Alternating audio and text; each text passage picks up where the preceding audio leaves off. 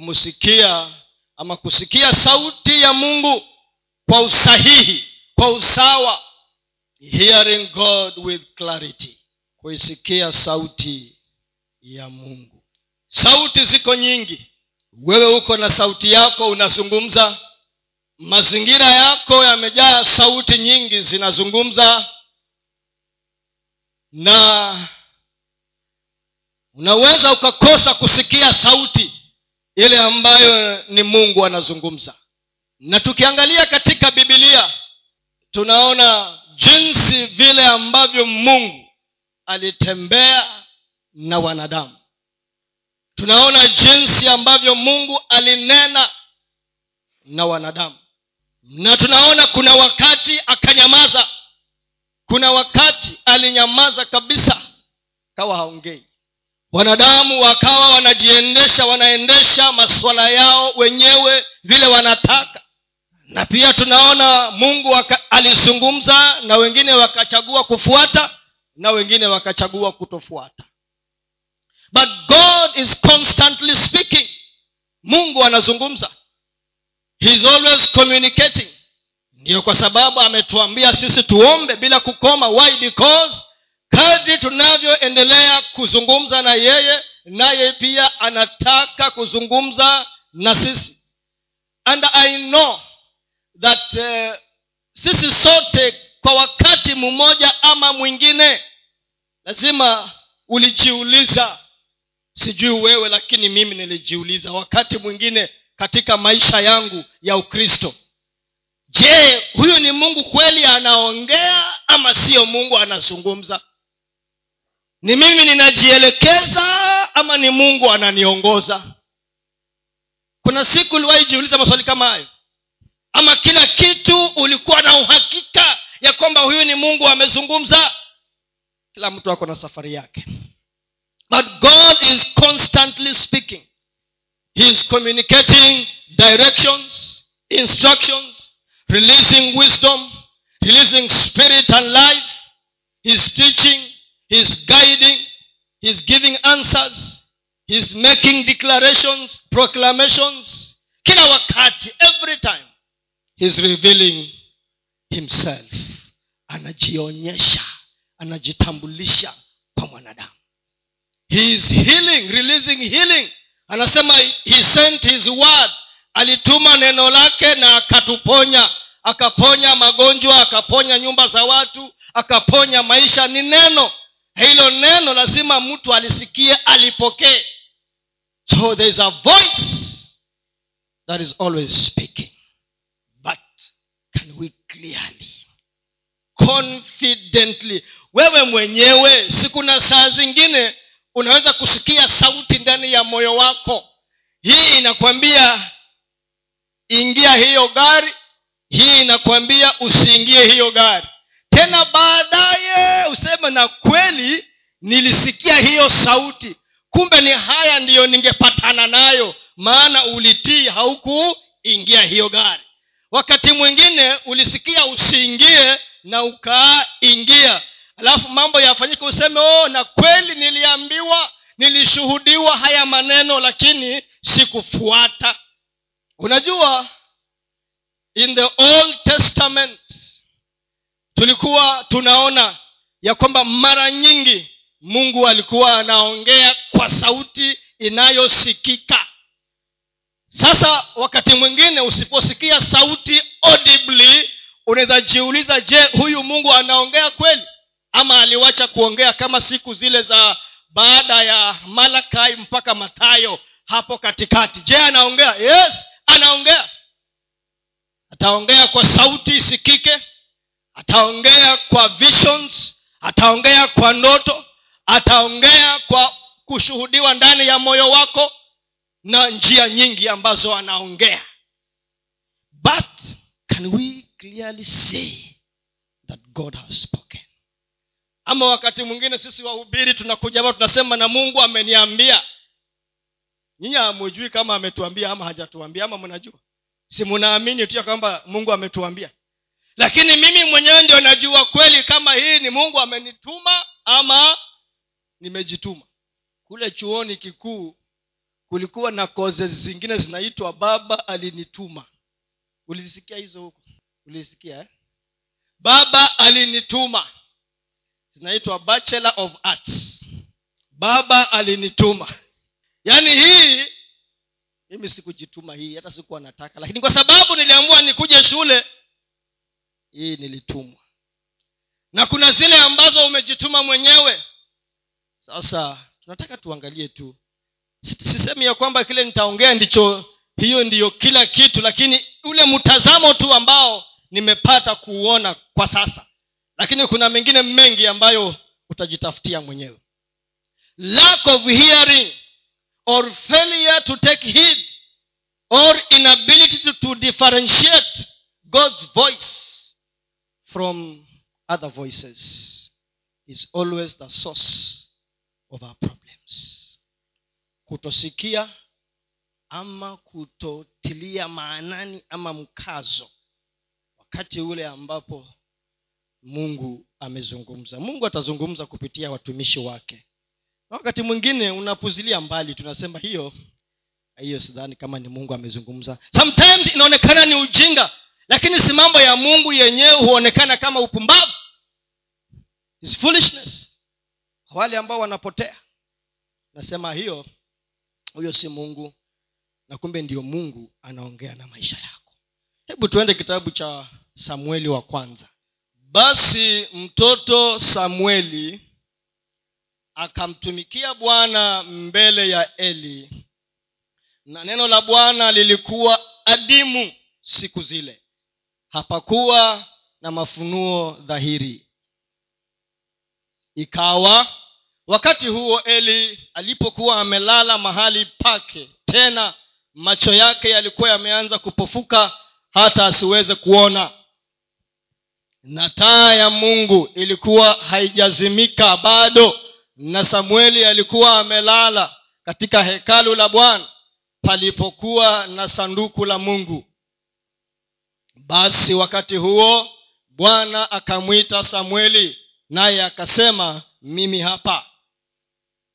Akamwendea eli kwa haraka akasema mimi hapa kwa maana uliniita. Akasema sikukuita kalale tena. Naye akaenda akalala tena. Bwana akaita mara ya pili. Samweli samweli akaondoka.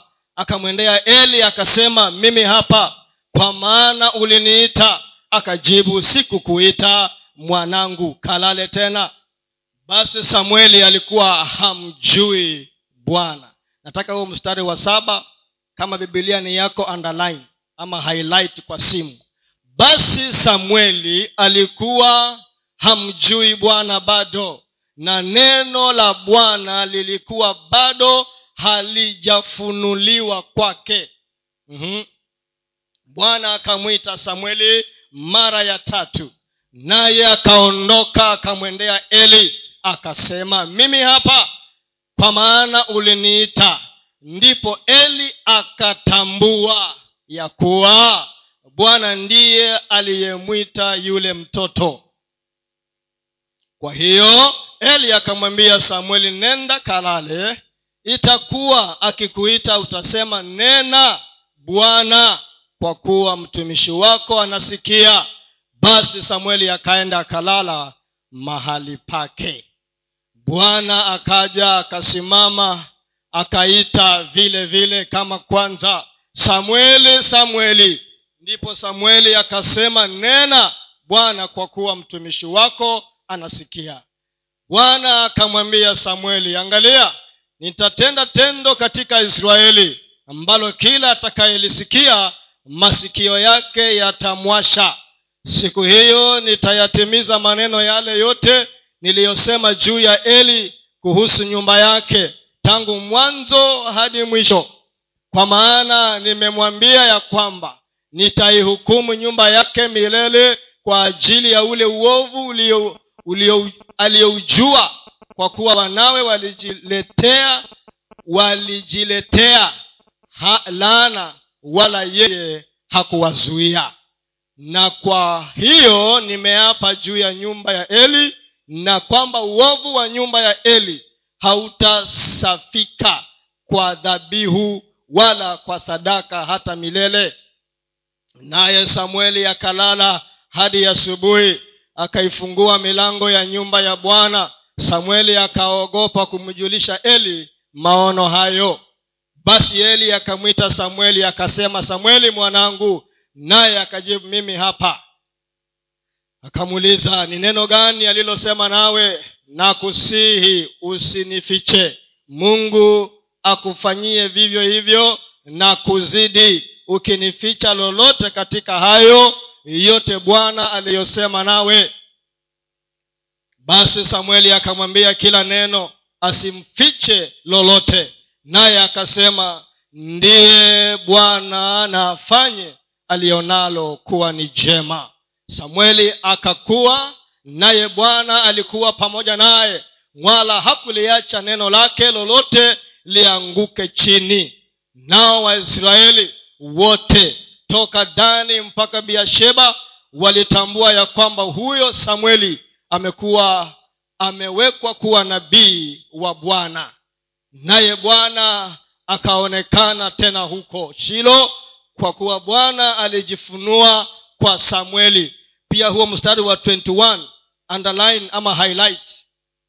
Naye bwana akaonekana tena huko shilo kwa kuwa bwana akajifunua kwa samueli huko shilo kwa neno la bwana nalo neno la samueli likawajia israeli wote amen.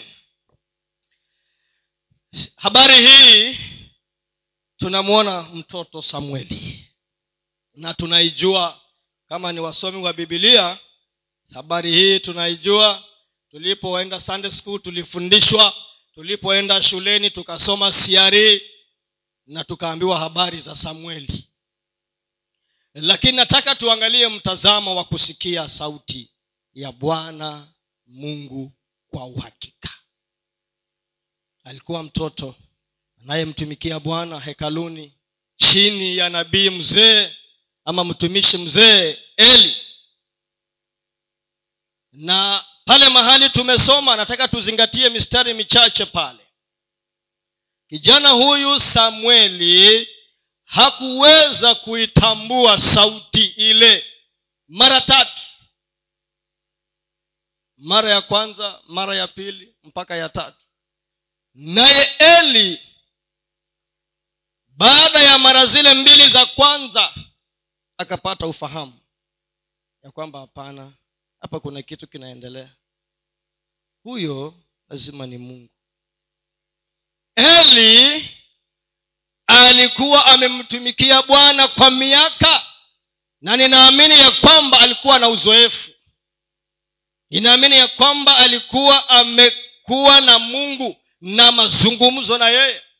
Lakini hapa tunamwona mara ya tatu mara ya pili ndio akamwambia kijana enda ulale na akikuita sema hivi. Maana aligundua kwamba hiyo sauti hiyo lazima ni mungu. Sasa jambo la kwanza ambalo tunaliona tuna hapa katika mstari wa saba ni kwamba samueli hakumjua. Imesema he did not yet know the lord. Hata kama alikuwa anamtumikia bwana katika hekalu kama mtoto he did not yet know the lord. Hakumjua. Mstari wa saba yes. Basi samueli alikuwa hamjui bwana bado. Hamjui bwana bado. Sasa kutomjua kunaweza kuchukua different dimensions kuna kule kutomjua kwa sababu hujaokoka. Kama jana alikuwa tunapatiwa ushuhuda mwingine wa bwana mwingine mimi nilipomjua mara ya kwanza alikuwa ameniambia kana kwamba ameokoka. Kumbe alikuwa hajaokoka. Sasa juzi nikaongea na yeye kwa simu. Akaniambia unajua mimi nimeenda kanisani. Sasa nikajiuliza ile mara ya kwanza uliniambia alikuwa ananishuhudia asdo ameokoka alikuwa ameenda wapi? Na sasa ananiambia mimi unajua sasa nimeenda kanisani siongei uongo napenda ukweli. Kamwambia ni vizuri. So tulipoenda jana huko akawa anatuelezea sasa vile kulienda na vile shetani alimfanyia kazi sawa sawa. Ili ndio aje sasa aone mwangaza aone njia ya kweli amkubali yesu sasa. Akasema vile waganga walimkula. Tukamuuliza in total ukipiga hesabu huo muda huo ulikuwa mgonjwa ulitumia kama pesa ngapi kwa waganga? Alisema ni kama ngapi? Elfu ngapi? Sabini. Elfu sabini. Kwa muda tu mchache. Anasema alienda akalazwa mpaka juu ya makaburi. Yaani alituambia vituko vingi sana. Hiyo ni dimension moja ya kutomjua mungu lakini unaweza kuwa umeokoka lakini bado haujazama ndani ya mungu kumwelewa. Mtoto samueli alikuwa bado hajamjua mungu. Eidha hujaokoka ama umeokoka lakini haujakuwa na encounters haujatembea. Unajua kuna safari ya kutembea ndani ya mungu. Kuna safari ya kutembea ndani. Jambo la pili inasema ya kwamba neno la bwana lilikuwa bado halijafunuliwa. Umeshawaisoma hata bibilia na doesn't make sense. Does not make sense kuna jamaa tulifanya kazi na yeye. Alikuwa anasema na alikuwa hajaokoka na anasema bibilia amelisoma lote mpaka amelimaliza akalirudia tena. But it doesn't make sense to him. No revelation hakuna ufunuo wowote. Unajua mungu anajifunua mwenyewe kupitia kwa neno lake kwa nguvu za roho mtakatifu you cannot know god by your intelligence. Huwezi ukamjua mungu kwa ufahamu wako na akili zako. Ni kwa nguvu zake mwenyewe akufunulie ndiyo umjue. Neno la bwana lilikuwa bado halijafunuliwa. He god's word was not yet revealed to him. Na ukiangalia mstari wa ishirini na moja pia inasema ya kwamba god had not revealed himself. Mungu alikuwa hajajifunua mwenyewe kwake. And therefore hakujua huyu mungu akiongea anaongeaje? How does he speak? Yeye naye bwana akaonekana tena. Hasa baada ya ile encounter ya kwanza ndio tunaona mtiririko huu hapa ya kwamba naye bwana akaonekana tena huko shilo akajifunua akajifunua akajionyesha akaji akajie, akajieleza. He revealed himself. Lakini ile mara ya kwanza he had not revealed himself to samuel. Si ndio tunasoma hebu weka ile ya pili the next reading. Niliwapatia gani? The next one is daniel. Si ndio kwa sababu inasema katika danieli kumi na moja thelathini na mbili inasemaje? Wasomi wa bibilia danieli kumi na moja thirty two wasomi wa bibilia danieli iko hapo. Ukienda kwa new testament utaipata hapo. Okay na wao wafanyao maovu juu ya hilo agano atawapotosha. Kwa maneno ya kujipendekeza lakini lakini watu wamjuao mungu wao. Eh, kwa sababu si tumeimba hapa all the, all the other gods are the works of men na yeye ni nani? He hiyo nyimbo ina inasemaje? You are the most high god. So miungu iko mingi. There are so many gods. Nilisoma mahali katika bibilia inasema ya kwamba watu walimhofu mungu lakini bado walikuwa na vinyago katika mioyo yao. They feared god but they had idols in their hearts idols. Na hiyo ndiyo miungu sasa. Eh, tunakuhofu lakini hii miungu yetu tuachie. Tuendelee kui kui kuihudumia. Nayo ituhudumie. Lakini watu wamjuao mungu wao watakuwa hodari. Wangapi hapa wanaweza sema ya kwamba wananijua? Najua kusema tu kweli kusema tu kweli wangapi wanajua kule mimi naishi? Sijasema ni lazima ujue lakini ni swali tu. Sijasema lazima ujue. Wangapi wanajua kule mi naishi? Apart from okay wote tu nione eh? sunaona sunaona naona? Sasa ukipiga asilimia ukipiga asilimia ya wale ambao wana hiyo ni ni first step. Hata we ujui kwangu eh? oh hiyo ni first step. Haya wangapi wameshawahi ingia kwa nyumba yangu ile mimi naishi? Kukaa sebuleni ama kuenda wapi? Wangapi wameshaingia kwa nyumba? Si unaona sasa? Hata wale ambao hata wale ambao wamekuja kwangu waliishia kwa varanda ama pale nje kwa gazibo okay sawa. Wangapi wamekula chakula kwangu? Sasa unaona? Sasa wale watu wamjuao unajua kuna kujua jina na kuna kujua mtu katika undani. Undani. Huyu mtu unajua sasa kwa ile miaka ambayo nimeishi na huyu mke wangu alikuwa jana alikuwa ananiambia sasa nilifanya kitu tu akasema nikamuuliza mbone unafanya hivyo? Nimeshukuru nikamuuliza mbone hujaongea? Kasema kwani hujaona haya macho yangu? Yaani haya macho na, na, na ni kweli kuna macho mchungaji yule mkeo akikuangalia hivi ana communicate na umezoea. Kuna macho ya kusema hata wewe pia unafanya hivyo. Eh? eh, pasta kuna macho mengine ni ya kweli kama anataka kitu kwako atanyenyekea na macho hayo unayajua sababu umekaa na yeye. Huo ndio ukweli wa dada. Na pia nanyi mnajua hivyo. Kuna staili ile mimi nikiongea unajua ah, huyu kuna kuna kitu anatafuta. Hmm. kwa sababu ya uzoefu. Nilikuwa ninasikiza hadithi nyingine ya kulikuwa na semina ya ya wababa.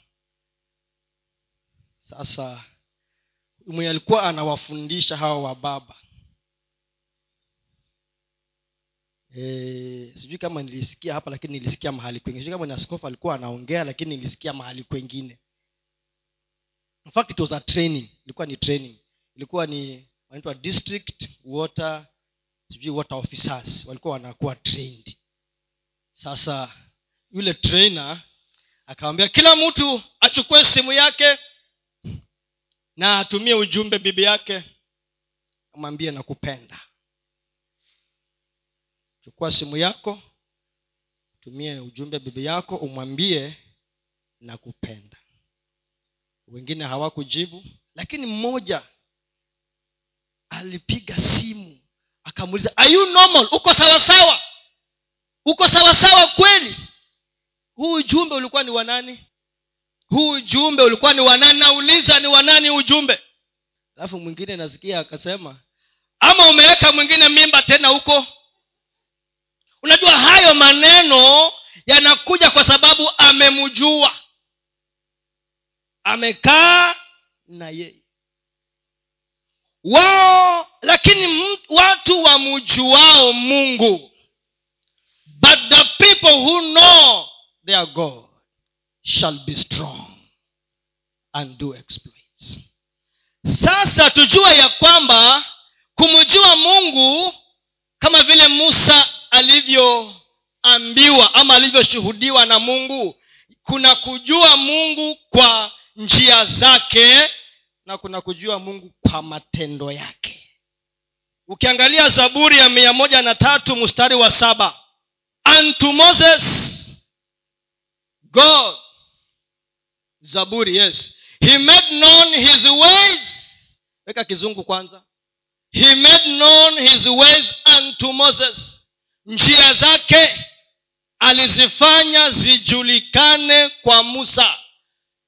and his acts unto the children. Watoto hawa wa, wana wa israeli walijua tu matendo yake. Aenda kwa kiswahili sasa. Kiswahili alimjulisha msa njia zake njia zake. Lakini wana wa israeli matendo yake.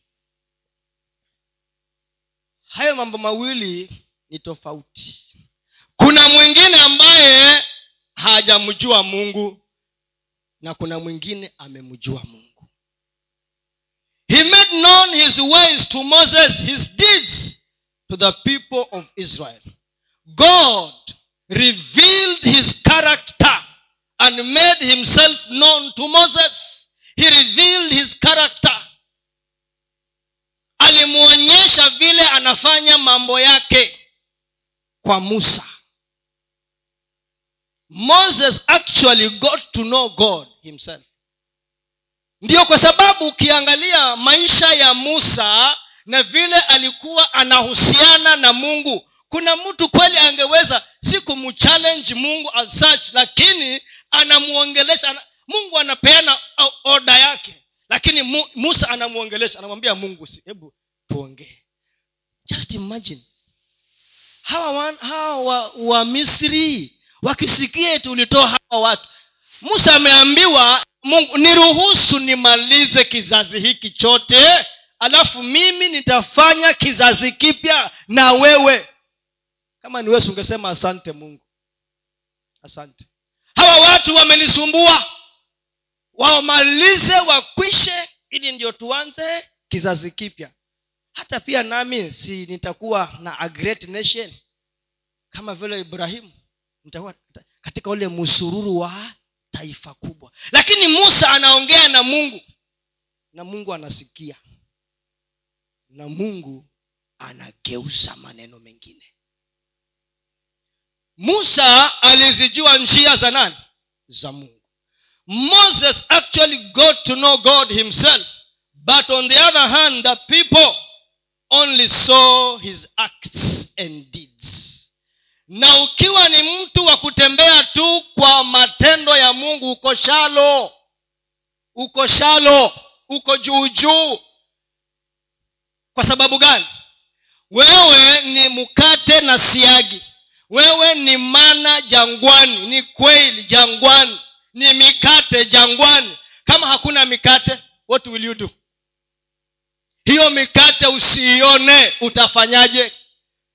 Uombe mungu na mikate huioni kwa wakati huo utafanyaje? Lakini kama unazijua njia za mungu hautatingisika maana unamwelewa. You know the way he does his things because umetembea na yeye kwa ukaribu. Lakini yule wa mikate asipoona mikate anasema mungu ametuacha. Mungu huyu ni mungu gani? Utamsikia mtu wa mikate na siagi vile anaongea. Lakini musa alizijua njia za mungu. Na haikuwa rahisi musa kuzijua njia za mungu. Lazima uangalie maisha ya musa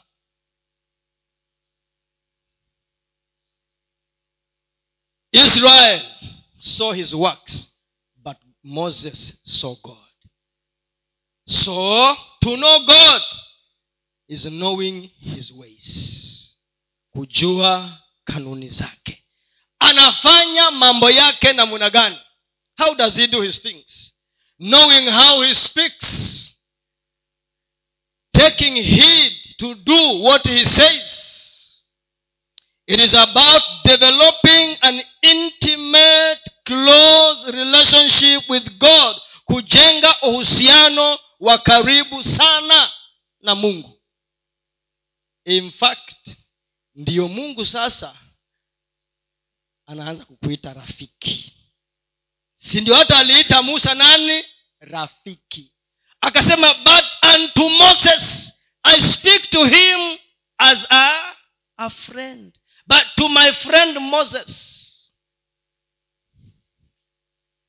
Unajua hata sisi kwa hiyo nyumba yetu kama sisi si marafiki ni vigumu sana kuishi kwa hiyo nyumba ya strangers.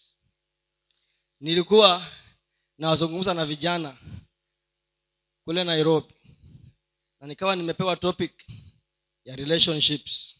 Sasa unajua vijana wakisikia unaongea kuhusu relationships kuna mahali tu wanakimbia tayari wote wanakaa hapo wanakungojea huko. Wanakwama huko. Unawaambia mengine huku hawa, hawa wanafunga masikio. Wanataka tu wasikie dating wasikie huko marriage na courtship peke yake. Huo ndio ukweli. Sini ukweli wini eh? huku kwa huko lakini sasa mi nikawa nimepanga vile nitazungumza nao in my three sessions. Lakini tulipofika siku ya mwisho sasa ndio watu wakaamuka. Maana walisikia kesho tutaongea kuhusu dating tutaongea kuhusu courtship engagement and marriage. Lakini nikawaambia ukisoma bibilia vizuri sana genesis mbili na kumi na nane mungu akasema si vyema. Hakuwa anaongea tu kuhusu kuoa na kuolewa alikuwa anaongea kuhusu uhusiano in general. So nikawaambia ya kwamba kitu cha kwanza ni kujenga uhusiano. Kujenga uhusiano. Na nikawaambia in relationships kuna viwango vya mahusiano yule mtu namwita friend si friend. Si friend. Ni leo tu unaona mtu anakujua hata sikukujua mnaonana mara ya kwanza na anakuomba pesa. Hiyo kweli inawezekana? Nikawambia kuna acquaintance. Acquaintance nile tu ya jambo jambo. Habari mzuri. Wengine hapa kanisani tuko kama acquaintance tunasalimiana lakini hatujaenda step nyingine ya kufahamiana. Ukitoka kwa quintance mi sijui kwa kiswahili acquaintance nini sijui. Kutoka kwa quintance unaenda kwa casual association yaani kuhusiana tu kwa juu juu. Ukitoka hapo unaenda kwa close friendship and fellowship ukitoka hapo unaenda kwa intimate. Intimate. Friendship and fellowship. Sasa tabu ni kwamba watu vijana wanataka kuanzia kwa acquaintance direct to intimate. Sasa hapa kumjua mungu mpaka uitwe rafiki umetoka kwa acquaintance. Umeenda kwa intimate ndiyo kwa, sababu uhusiano wa mke na mume unatumiwa kudhihirisha uhusiano wa yesu na kanisa. Because of the intimate relationship. Hata kwa bibilia wakati wanataka kusema ya kwamba eti huyu alilala na mkewe wanasema and abraham knew his wife and so and so knew his wife. Wanamaanisha walijamiana na mtoto akapatikana. Kujua ni kule kwa intimate ndani. Nikawaambia it is when your spirit and his spirit have become one. Ndio hapa sasa musa akajua njia za mungu na akaitwa rafiki. So si kila mtu ni rafiki not everybody qualifies to be called a friend. Si nimefanya tu test hapa na nikaona hata nyie amunijui na pia mimi siwajui wengi. Wengi sana. Uko na kazi na mimi niko na niko na. Eh, niko na nini? Niko na kazi. Eh? kuna sauti imetoka kule juu kabisa ya, kuniambia kweli niko na kazi uko na kazi na mimi niko na kazi. Lakini tunataka tumsikie mungu. We want to hear god. Na mungu kama mimi tu siwezi nikaambia siri zangu kwa mtu yeyote tu pia mungu ako hivyo. If i don't trust you i cannot give you my secrets. But if i trust you i can give you my secrets sasa ni two way. Can i trust god and can god trust me? Kama mungu hawezi akaniamini na shilingi tano he has no business trusting me with a million. Mchungaji mmoja akasema hata kama haujatuambia ya kwamba kwa nyumba yako uko na milioni ishirini hiyo pesa yenyewe itakuua. Kama hauna nini huna elimu na huna utulivu na umakini wa kujua pesa ni nini. Itakuua na tukuone umekufa. Sikuwa pesa ni mbaya kwa sababu wewe ndio ulikuwa bado haujamakinika. Kile ambacho hujui kukihando kitakumaliza.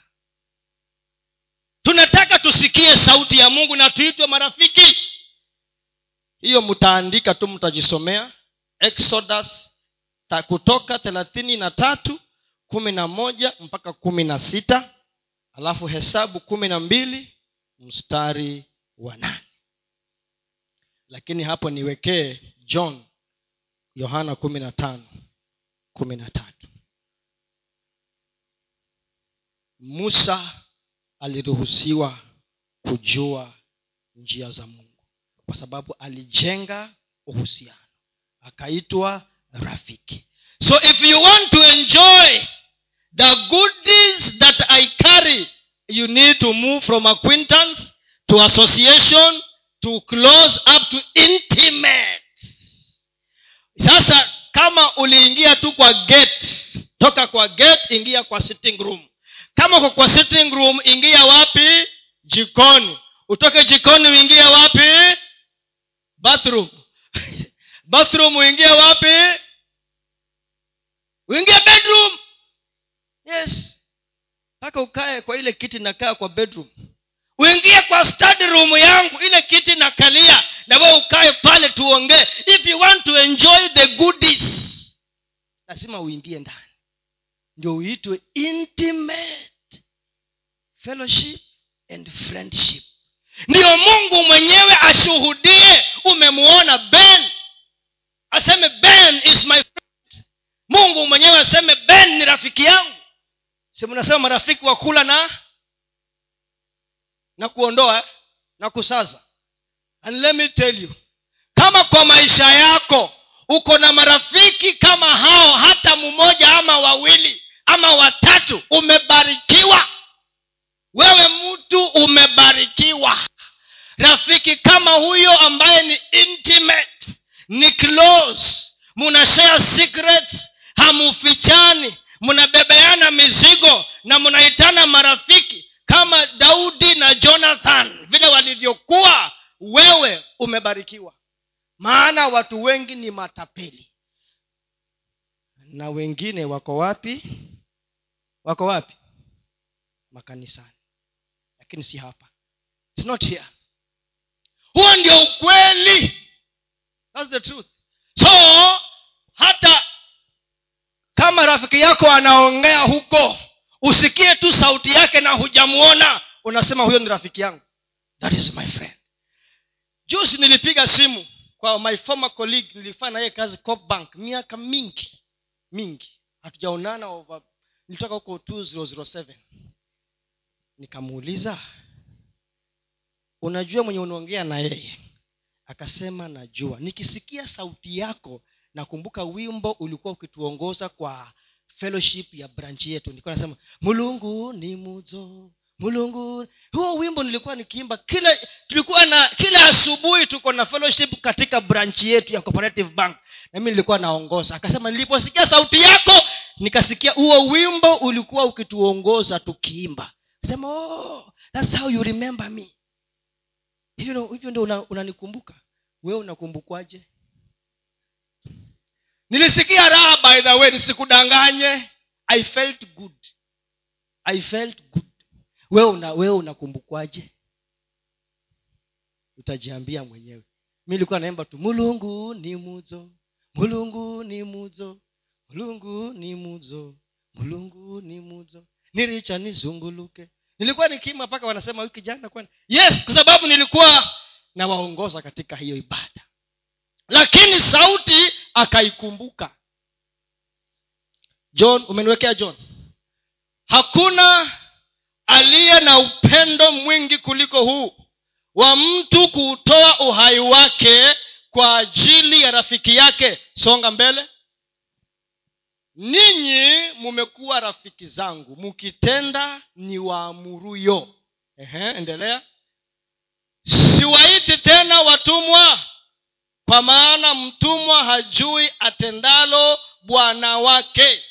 Lakini nyinyi nimewaita rafiki. Kwa nini? Kwa kuwa yote niliyoyasikia kwa baba yangu nimewaarifu. Marafiki wanaambiana. Unajua kuna wale marafiki wanajiita marafiki kwa mabano wakisikia opportunities hakwambii anasema wacha hii hii wacha ni, wacha niikalie mwenyewe. Hutaki mazuri ya mwingine. Lakini yesu anasema yote ambayo baba yangu aliniambia nimewaambia. Kwa hivyo nyinyi si watumwa nyinyi ni marafiki. Marafiki ndio wanaambiananga maneno. Marafiki ndio wanakuanga na stori wanabonga ng'anzi. Unaenda kwa mungu mnabonga na mungu. Kama marafiki. Kama marafiki. Sasa huo uhusiano tukiujenga wapendwa mpaka kiwango hicho ndiyo mungu akiongea. Tutaijua sauti ya mungu kwa uhakika. Huyo ni mungu amezungumza. Amen? Amen? Haya mimi basi niko peke yangu wacha nimalizie na mambo haya yafuatayo. Conditions or keys or pillars zitakazotusaidia kuisikia hii sauti ya mungu kwa uhakika. Tayari zingine nimeshaziongea. Jambo la kwanza ambalo ndilo la msingi ni lazima uwe kondoo wake. You must be his sheep. You must be his sheep lazima uwe kondoo wake. You must be. Na hiyo ni kanuni ya kawaida. Hata katika boma lako ndugu ben si kuna wale ambao kwa hiyo hilo kanisa lako la kwanza huko hao ndio kondoo wa zizi lako. Na unawajua. Na kukiingia nyang'ao unajua kumeingia nyang'ao. You know unajua ulikuwa unauliza watu nitajuaje kwamba mungu ameniongelesha? Alafu unaambiwa you will know that you know that you know and that you know. Hujanisaidia? Hujanisaidia? It i know that i know. Yes lakini hujaniambia nitajuaje? Kuwa kondoo zizi lake. So kama hujaokoka okoka. Johana yohana kumi ishirini na saba mpaka ishirini na tisa. Yohana my sheep hear my voice. Ni hiyo tu.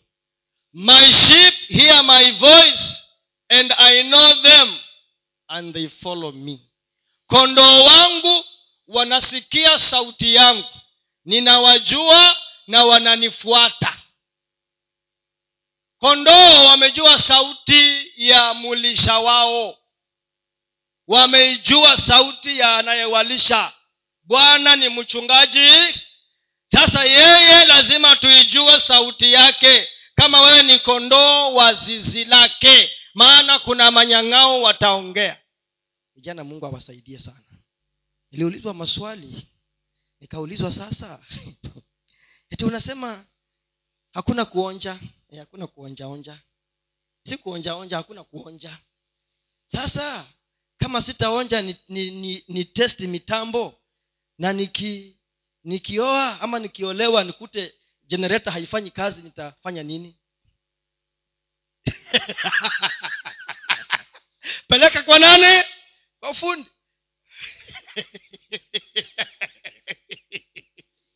Transformer. Nikawauliza ulianzaje?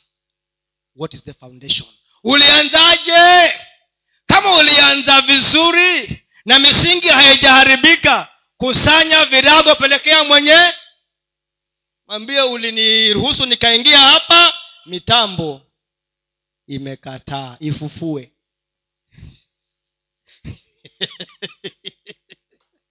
Kama wewe ni kondoo wa zizi ndani hata kuruhusu nyang'au akuja kutoe hata dil na wewe utakuwaje mwaminifu na mungu akuruhusu tu uangamie? Mbia hiyo si mapenzi ya mungu. Kama wewe ni kondoo unayejua sauti ubaya ni kwamba kuna kondoo wengine ni watukutu. Tunajua kondoo kwa kawaida ni wa, wa, ni wanyenyekevu lakini kuna makondoo mengine ndani yamekuwa makatili. Hayasikii sauti sawasawa sasa ukiyoyoma ukienda huko ukivunjwa miguu maana sauti ulisikia ukaikaidi ukasikia za wengine. Maana hii ilikuwa nyororo ya upole ukaikataa utavunjika miguu. Sasa huko matransoma zikikataa zinakufa kabisa haziwaki zitawaka kwa hivyo kuwa kondoo anayejua sauti ya nani? Ya mulisha wake. Namba t chanitaja haraka haraka tune in to the frequency of god. Unajua kama vile tu kuna maredio mengi kuna kuna maredio zimekuwa nyingi sana. Kuna mo redio kuna kaya kuna nani? Ah, ah. asante. Ni station. Ah, kweli. Si, eh, maradio pia kuna mengi lakini stations yeah, you are right. Kuna mastations mingi fm nyingi. Sasa ili ndio uweze kusikia ile lugha unataka si lazima utune kwa frequency. Ile ambayo ni, ni, ni fm ya mbinguni. Ukitune in kwa fm ambayo siyo utasikia kweli. Ukiingia kwa matatu unawekewa vitu eti walichukua wakaweka sijui walifanya nini. Yaani mambo mengi. Nyinyi huwa mnasikia? Kwani sini ukweli? Mkiingia kwa matatu hamsikiangi hiyo walichukua wakaweka. Eti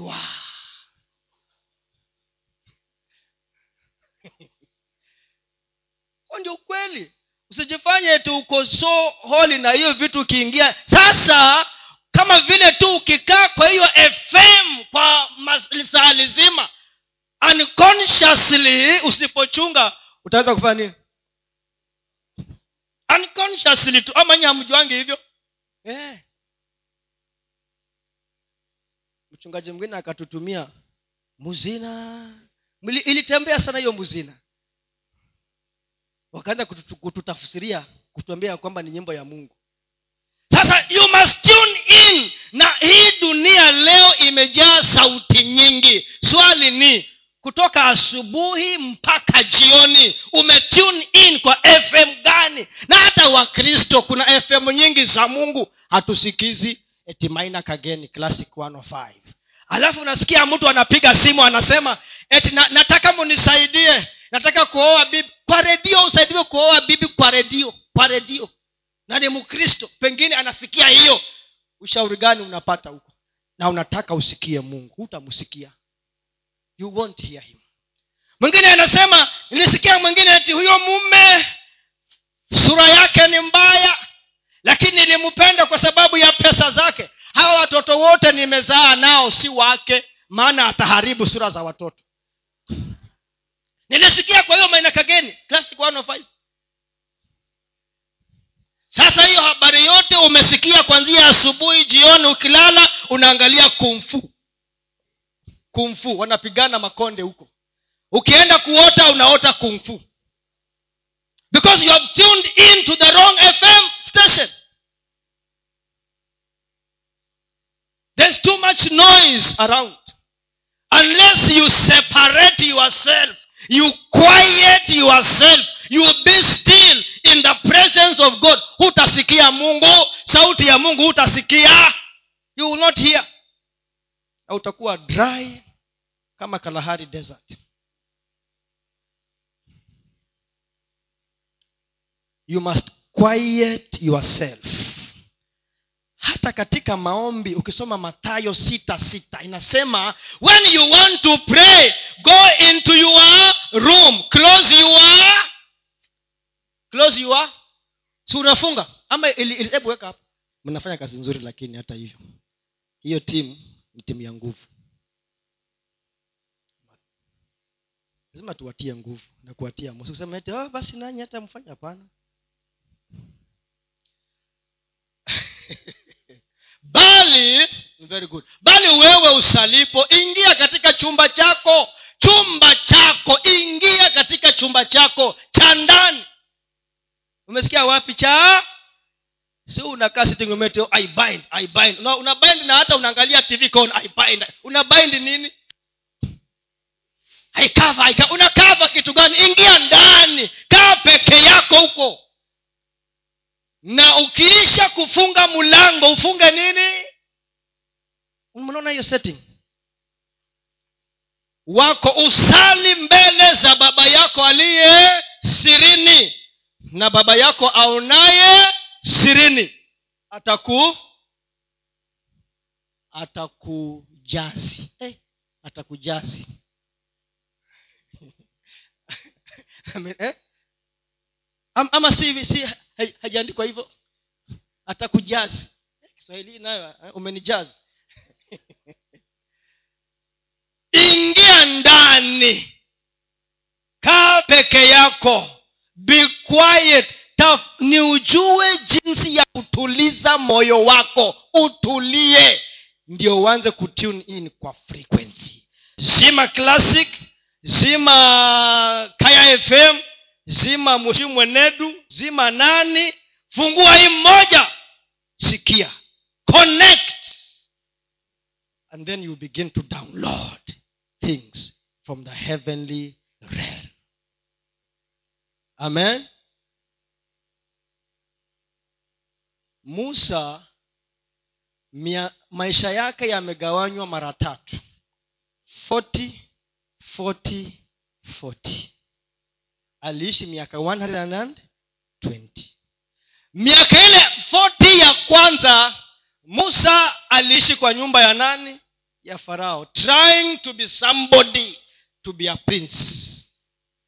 40 years. Hakuwa na nafasi ya kumsikia mungu he had no chance.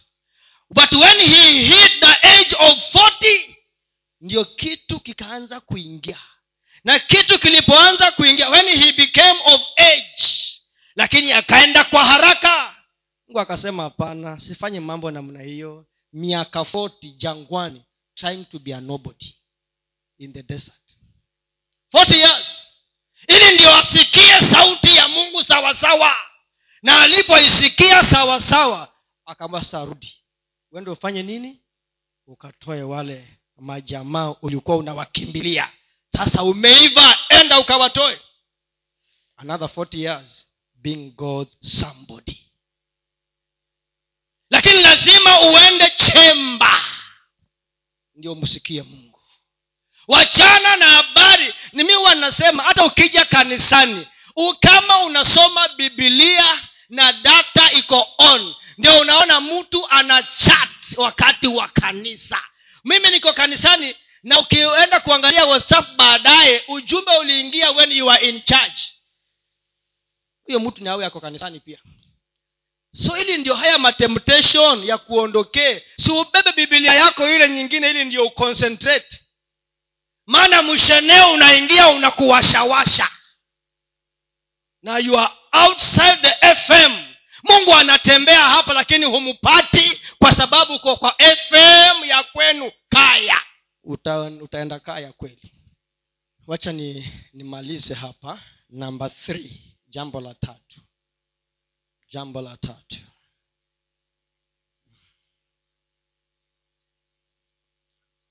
Na hilo jambo la tatu tulitoe kwa kitabu cha habakuk tumalizie na habakuk yes